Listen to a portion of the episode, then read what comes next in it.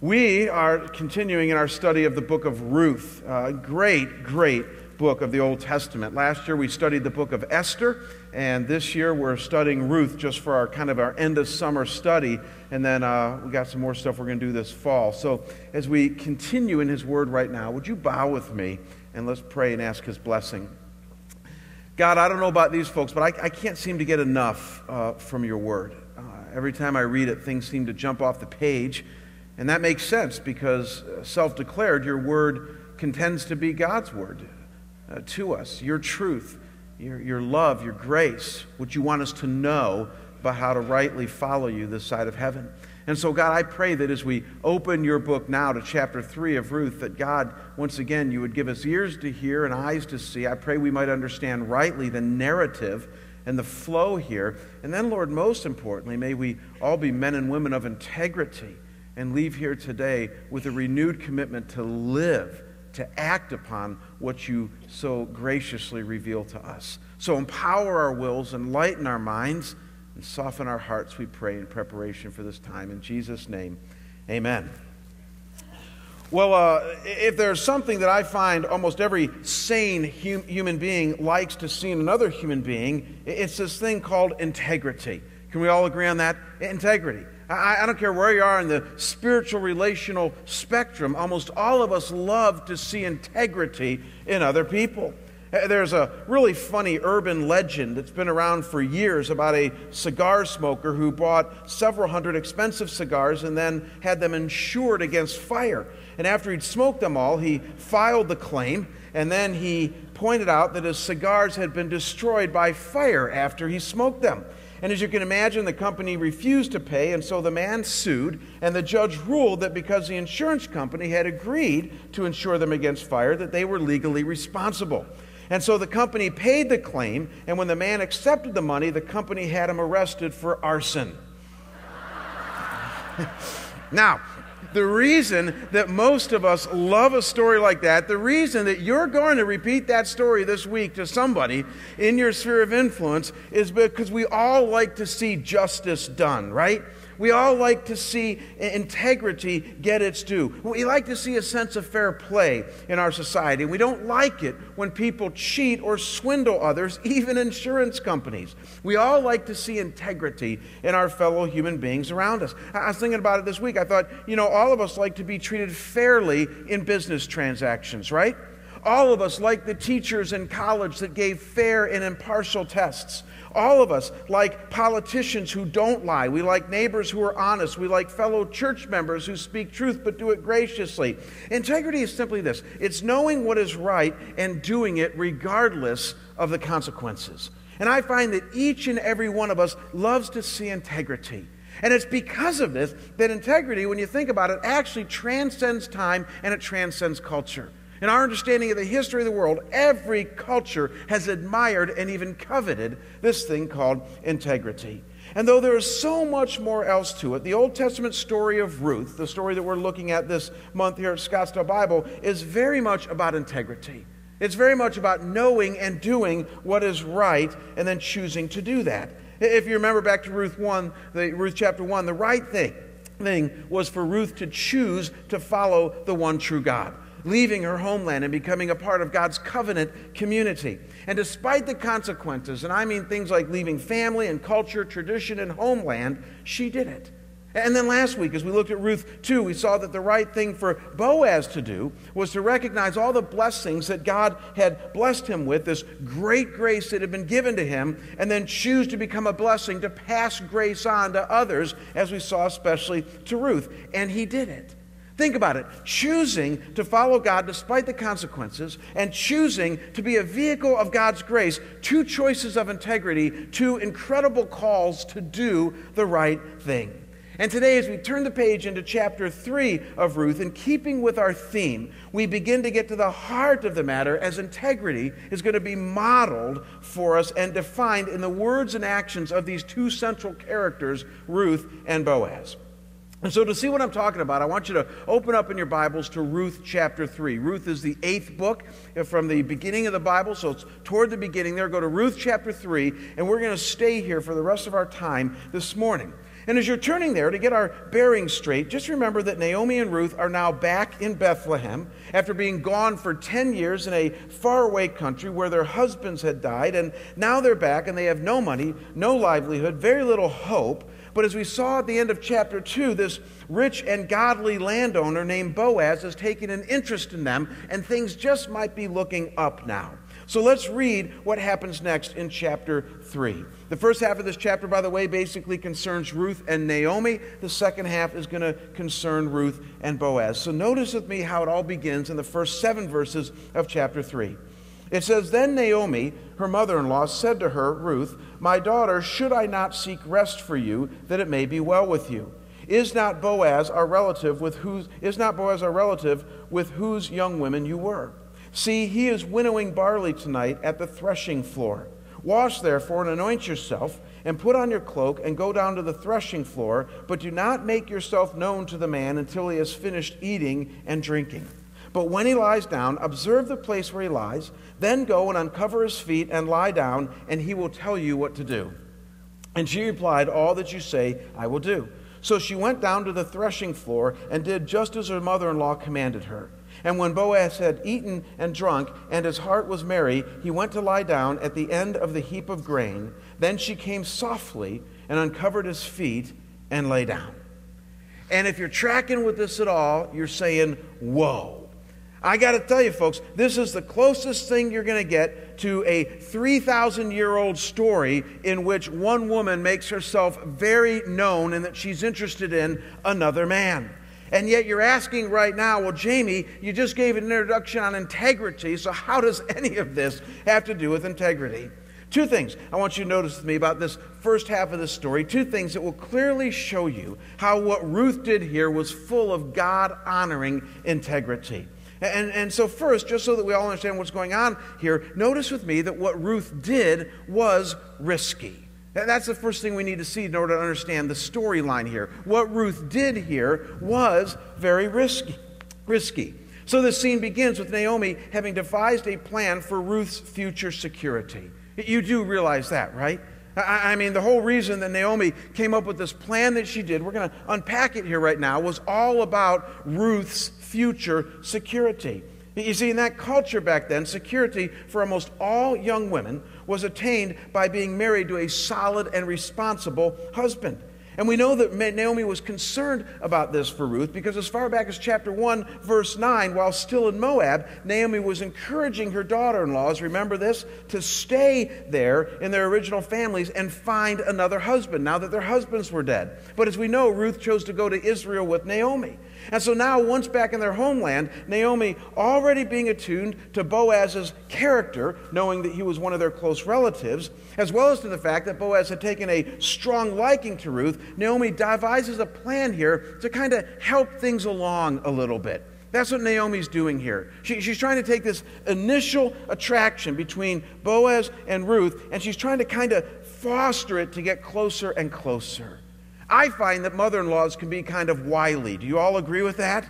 That's basically what's happening here. And Naomi's being kind of wily in her plans here.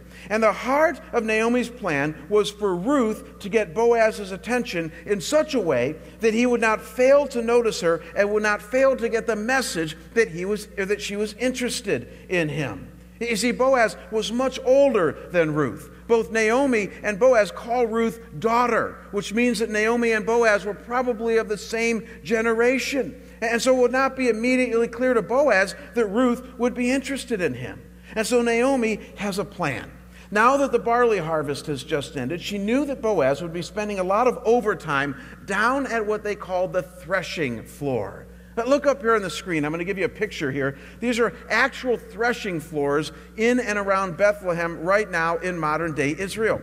They're very, very similar to the threshing floors that they had back then because it's still an agricultural environment in many ways. And a threshing floor was simply a place where grain was threshed where it was beaten and trampled on in order to get the chaff, the bad parts, away and out of the wheat or barley, the good parts. And these places were out in the open air on hard clay stone surfaces just outside the city gates, where the west wind, as the chaff would get beaten out, the west wind would come along and blow it away and not blow it obviously into the city. They called this winnowing. And threshing was a citywide event in Hebrew culture back then at the end of the harvest, with dozens of piles of barley, which had just been picked, would be piled up there, and now they needed to be threshed. And so people would thresh from mo- most of the afternoon when the wind was the strongest. Then they'd have a big meal with lots of celebration. And a few men, those who owned the crops and wanted to protect them, would actually spend the night on the threshing floor there to protect their crops. So if you see on your right there, you see a, a pile of grain there, they would spend the night kind of right behind or near a pile of grain to be protected from the elements, but to protect their crops. And this is the place that Naomi is talking about when she tells Ruth her plan the threshing floor. And notice that she tells Ruth the following. Now, don't miss this. Look at verses uh, 3 and 4 there. Eh, first, she directs Ruth to wash herself, perfume herself, put on her best clothes, and go down to the threshing floor. Four action verbs there you don't want to miss wash, anoint, put on, go down. And make no mistake about it, folks, she was telling Ruth to get all gussied up to make herself attractive and desirable to Boaz. That word anoint there surely means with perfume. In fact, some old, uh, translations of the Old Testament actually include, because it was in some of the original Hebrew translations, that she was to anoint herself with myrrh. And we know from our understanding of the Old Testament that myrrh was actually the kind of, of scented spice that was used in intimate romantic settings in the Old Testament. And in keeping with an air of mystery and secrecy and even being somewhat provocative, she tells Ruth to not make herself known to Boaz until after he had eaten and even had a bit of wine. I mean, she's setting the mood here. And then using four more direct words and phrases which reveal the very risky, intimate overtones associated with her plan, Naomi instructs Ruth there in verse 4 to observe where Boaz goes to lie, go to him, uncover his feet, we'll get to that in just a minute, and lie down with him. Four more action verbs that Ruth is to do observe, go, uncover, and lie down. I put it in green highlights there for you. And Naomi says at this point to just do whatever Boaz tells you to because he'll take over. And you got to believe that Ruth was thinking at this point, yikes, I'll bet he'll take over because she knew exactly what Naomi was doing here. You see, folks, that little directive of Naomi's to uncover Boaz's feet is filled with a good, proper, yet very risky meaning in that culture back then. There's actually two different exegetical options that commentators take when we try to understand what does it mean in that culture that she was to uncover his feet. Uh, the first option, and I'll explain this more in a minute, is that this uncovering was only about a symbolic meaning of being one's kinsman redeemer. I'll get to that phrase, kinsman redeemer, in a minute, but just suffice it to say for right now that Boaz had an obligation, if he was one of the relatives, to redeem Ruth and Naomi and to marry Ruth and that part of what Ruth was doing here was uncovering his feet in some sort of symbolic way. There might be some slight evidence in the Old Testament this was the case of basically saying, I want to marry you, I want to be your I want you to be my kinsman redeemer. That could be one of the options of why she did that here. But another and even further exegetical option here is that this uncovering is also about a move of intimacy giving a sense of a provocative nature here, an intimate move of one person to another. And so listen to how one Old Testament scholar puts it. He says the question is whether the storyteller meant to be ambiguous and hence provocative. It seems to me that he did. Therefore, the intentional ambiguity of the translation legs here, which leaves open the question how much of his legs? He says, It is simply incomprehensible to me that a Hebrew storyteller could use the words uncover, wing in chapter 3, verse 9, and a noun for legs all in the same context and not suggest to an audience, his audience, that a provocative set of circumstances confronts them. And folks, I believe that the commentator is right here that in addition to the issue of a kinsman redeemer, which we'll get to in just a minute, there's also an intimate movement here. That Naomi has painted a scene that was very, very risky for Ruth, but one, as we'll see in a minute, that was needed for Ruth to understand, for Boaz to understand Ruth's interest in him. Please see, what Ruth was doing was clearly risky. She knew that her move toward Boaz was provocative, and she had no way of knowing in what way he was going to respond. She knew that she needed to do this because of her culture, and she needed to hint to him that she'd be interested in marriage, but she had no idea what he was going to do with this and where this was going to go. Now, hang on to this and note a second key thing that we must understand then about Ruth's side of this story, and that is that not only what Ruth did was risky, but what she did was also right. What she did was right. And some, if not many of you, are thinking right now, well, how exactly is that, Jamie?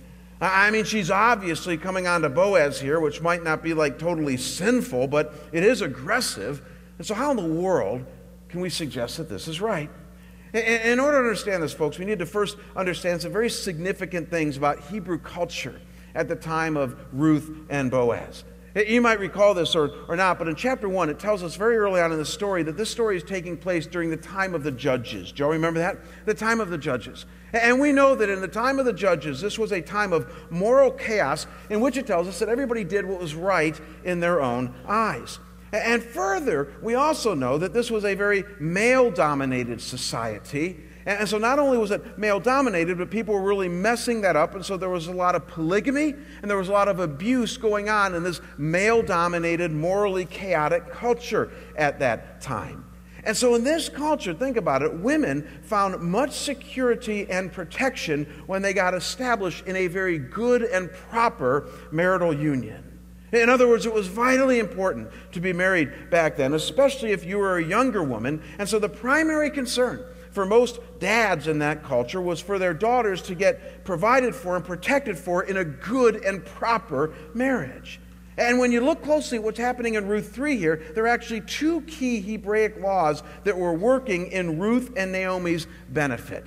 For those of you who really love the Bible and are taking notes, you're going to write this down. There was the marital redemption law found in Deuteronomy chapter 25, and then the land redemption law found in Leviticus chapter 25. And you're thinking, what are those? Well, the marital redemption law simply went like this that if you were a guy and you were married and you didn't have any sons yet, and the guy died, leaving a widow with no sons, then the guy's brother or closest relative had an